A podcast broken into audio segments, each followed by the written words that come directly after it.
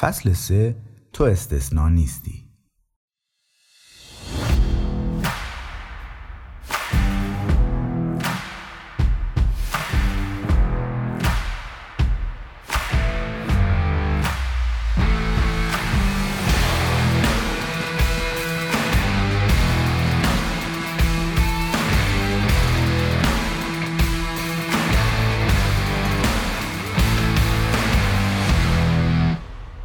یه زمانی پسری رو میشناختم. بیاید بهش بگیم جیمی. جیمی همیشه خدا مشغول و گرفتار چند تا استارتاپ و سرمایه گذاری مختلف بود. هر بار که ازش میپرسیدی خب جیمی چه خبر؟ شروع می‌کرد به نام بردن چند تا شرکت که بهشون مشاوره می‌داد. یا از یک اپلیکیشن خدمات پزشکی برات حرف می‌زد که براش دنبال سرمایه گذار بود. یا در مورد چند تا رویداد خیریه که قرار سخنرانش باشه یا از ایدهش برای یک پمپ گاز جدید و کارآمد که قرار میلیون ها دلار براش درآمد داشته باشه.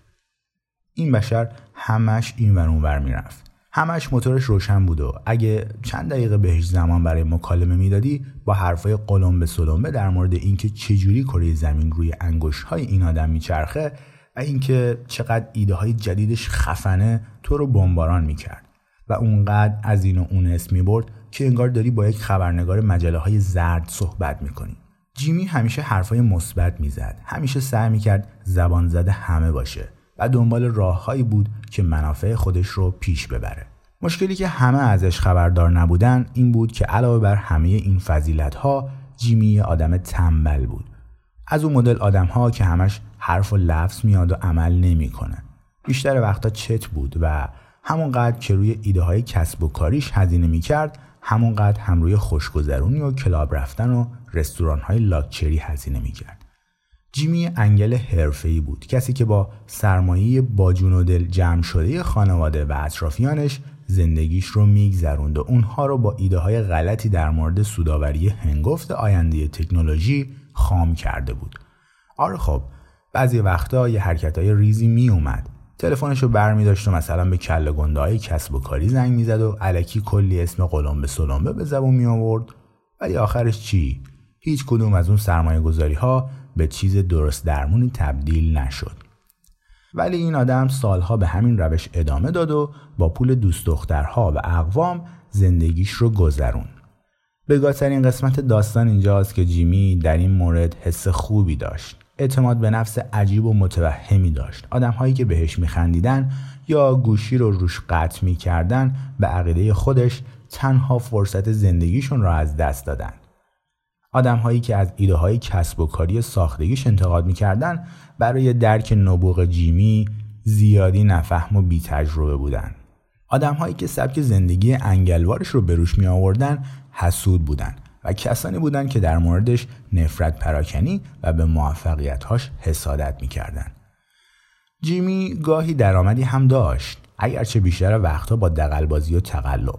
مثلا ایده کسب و کاری یکی دیگر رو به عنوان ایده خودش میفروخت یا با زرنگی و هیلگری از کسی پول قرض می‌کرد یا بدتر از همه یه بند خدایی رو قانع می‌کرد که روی استارتاپش سرمایه گذاری کنه. حتی گاهی از مردم پول می‌گرفت که براشون سخنرانی کنه. در مورد چی خدا می‌دونه. بدترین قسمت ماجرا اینجاست که جیمی به کسشرهای خودش ایمان داشت. مولای درز توهماتش نمی‌رفت. صادقانه بگم سخت می‌شد از دستش عصبانی شد. یه جورایی شگفت انگیز بود واقعا. در دهه 1960 میلادی بالا بردن عزت نفس اینکه در مورد خودت حسها و فکرهای مثبت داشته باشی طرفداران پروپا قرص زیادی رو در روانشناسی پیدا کرد. پژوهش ها نشون می‌داد آدمایی که خودشون رو دست بالا می‌گرفتن عملکرد بهتری داشتن و مشکلات کمتری درست می‌کردن. بسیاری از پژوهشگران و سیاستگزاران اون زمان به این عقیده رسیده بودند که بالا بردن عزت نفس جامعه می‌تونه به منافع اجتماعی ملموسی منجر بشه. کاهش بزهکاری نتایج تحصیلی بهتر اشتغال بیشتر کسری بودجه کمتر. در نتیجه اوایل دهه بعد یعنی 1970 روش های بالا بردن عزت نفس به پدر و مادرها آموزش داده شد. تراپیست ها، سیاستمداران و معلم ها روش تاکید می‌کردند و به تدریج این تفکر وارد سیاست های سیستم آموزشی شد. برای مثال نمره ها رو بردن بالا برای اینکه بچه های ضعیف حس بهتری در مورد عملکرد ضعیفشون داشته باشن جایزه های ساختگی و مهرهای هزار آفرین علکی برای هر نوع مشارکت کوچیک و موفقیت های معمولی به بچه ها اعطا می شد. تکالیف درسی پوچ و بیخود به بچه ها داده می شد. مثلا اینکه ده تا دلیل بنویسن که چرا خاص و ویژه هستن یا پنج تا از چیزهایی که در مورد خودشون خیلی دوست دارن رو بگن. کشیش ها هم در گرد همایی کلیسا به هزار می‌گفتند که همشون در چشمان خداوند به طرز منحصر به فردی خاص هستند و سرنوشتشون اینه که به درجات اعلا برسن و در میان مایگی نمونن. سمینارهای انگیزشی و کسب و کارهای فراوانی هم مثل قارچ سر از خاک در آوردن که همون ایده پرتناقض رو تکرار می‌کردن. هر کدوم از ما می‌تونه استثنایی باشه و به موفقیت های بزرگی برسه.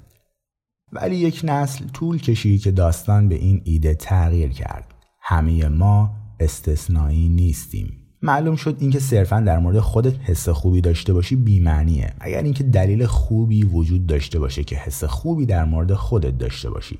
معلوم شد که سختی ها و شکست ها برای ساختن آدم های مصمم و موفق مفید و حتی ضروریه.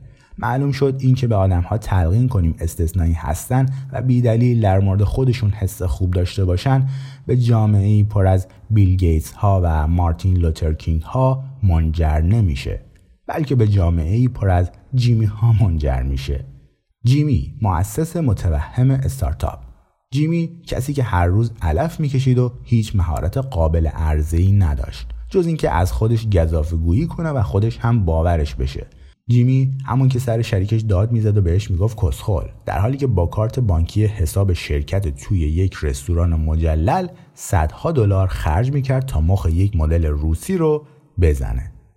جیمی کسی که زود به جایی رسید که دیگه خاله یا امه ای نداشت که بتونه ازشون پول قرض کنه. بله اون جیمی مغرور اون جیمی با اعتماد به سقف اون جیمی با عزت نفس بالا همون جیمی که اونقدر وقت صرف لفظهای من فلانم و من بیسارم کرد که یادش رفت واقعا کاری انجام بده. مشکلی که من با جنبش عزت نفس دارم اینه که عزت نفس رو بر این اساس میسنجید که آدم ها چقدر در مورد خودشون حس مثبتی دارن. ولی یک مقیاس دقیقتر و واقعیتر براش اینه که آدم ها در مورد جنبه های منفی خودشون چه حسی دارن. اگه آدمهایی مثل جیمی 99.9 دهم درصد مواقع حالشون خوبه خوبه در حالی که دنیای اطرافشون داره از هم میپاشه این چجوری می‌تونه ملاک معتبری برای یک زندگی موفق و خوشبخت باشه؟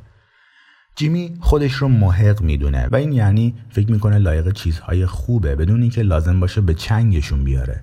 معتقده که باید بتونه پولدار بشه بدون اینکه براش عرق بریزه. معتقده باید محبوب و خوش انرژی باشه و ارتباطات خوبی داشته باشه. بدون اینکه بدون اینکه به کسی کمک کنه. معتقده که باید سبک زندگی فوق ای داشته باشه بدون اینکه یک سری چیزها رو فدا کنه. آدمایی مثل جیمی اونقدر روی احساس خوبی که نسبت به خودشون دارن قفلی می‌زنن که در دنیای توهم زده خودشون معتقدن که دارن کارهای خفنی می‌کنن. در حالی که اینطور نیست. فکر می‌کنن که روی صحنه سخنرانهای خفنی هستن. ولی در واقع خودشون رو مسخره کردن. معتقدن که استارتاپ های خفنی رو راه اندازی کردن در حالی که هیچ وقت کسب و کار موفقی نداشتن. به خودشون میگن مربی زندگی و برای کمک کردن به بقیه ازش پول می‌گیرن. در حالی که فقط 25 سالشونه و هیچ دستاورد قابل توجهی توی زندگیشون ندارن. آدم های خود بین همیشه در حال تراوش اعتماد به نفس کاذب هستن. این اعتماد به نفس می‌تونه بقیه رو حداقل تا مدتی گول بزنه. در برخی موارد اعتماد به نفس کاذب این آدم می‌تونه مصری باشه و به های اطرافش کمک کنه به خودشون اطمینان بیشتری داشته باشن.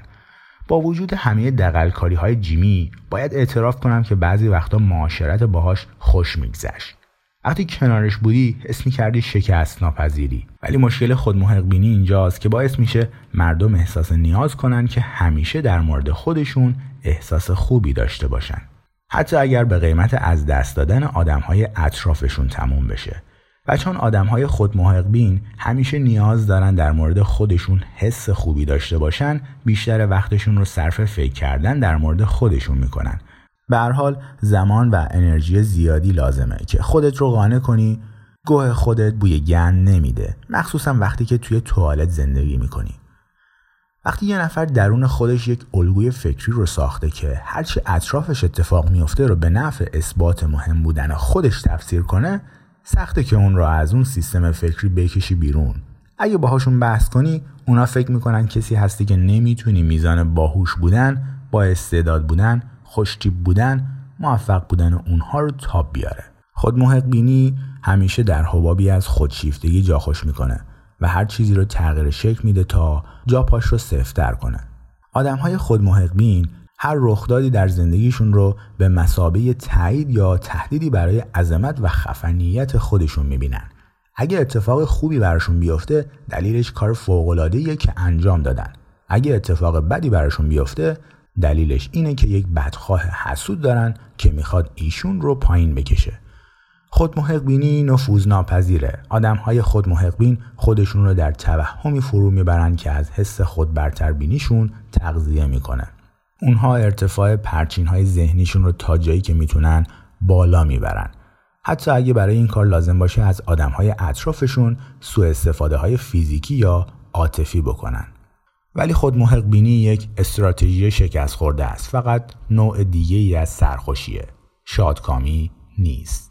ملاک درست برای تشخیص ارزش خود این نیست که آدم در مورد تجربه های مثبتش چه حسی داره بلکه اینه که در مورد تجربه های منفیش چه حسی داره. آدمی مثل جیمی با سرهم کردن موفقیت های خیالی خودش رو از مشکلاتش قایم می‌کنه. چون نمی‌تونه با مشکلاتش مواجه بشه صرف نظر از اینکه در مورد خودش چه حس خوبی داره باز هم آدم ضعیفیه. آدمی که واقعا برای خودش ارزش قائله می‌تونه رک و پوسکنده به جنبه های منفی شخصیتیش نگاه کنه. آره من بعضی وقتا آدم بیمسئولیتی هستم. آره بعضی وقتا در مورد موفقیت هم اقراق می‌کنم. آره من زیادی به حمایت های دیگران متکی هستم و باید بیشتر قائم به ذات باشم. و برای بهبودشون کاری بکنه ولی آدم های خود بین از اونجایی که نمی‌تونن صادقانه به مشکلاتشون اقرار کنن نمی‌تونن به طرز معنادار و بنیادی زندگیشون رو بهبود ببخشن. اونها گیر افتادن و همش از این سرخوشی به اون سرخوشی میپرن و کیلو کیلو انکار در وجود خودشون تلمبار می‌کنن. ولی در نهایت واقعیت یه جایی میاد وسط و مشکلات بنیادین یه بار دیگه خودشون رو نشون میدن. اینجا فقط زمان وقوع اون مشکلات و میزان دردناک بودنشون مطرحه.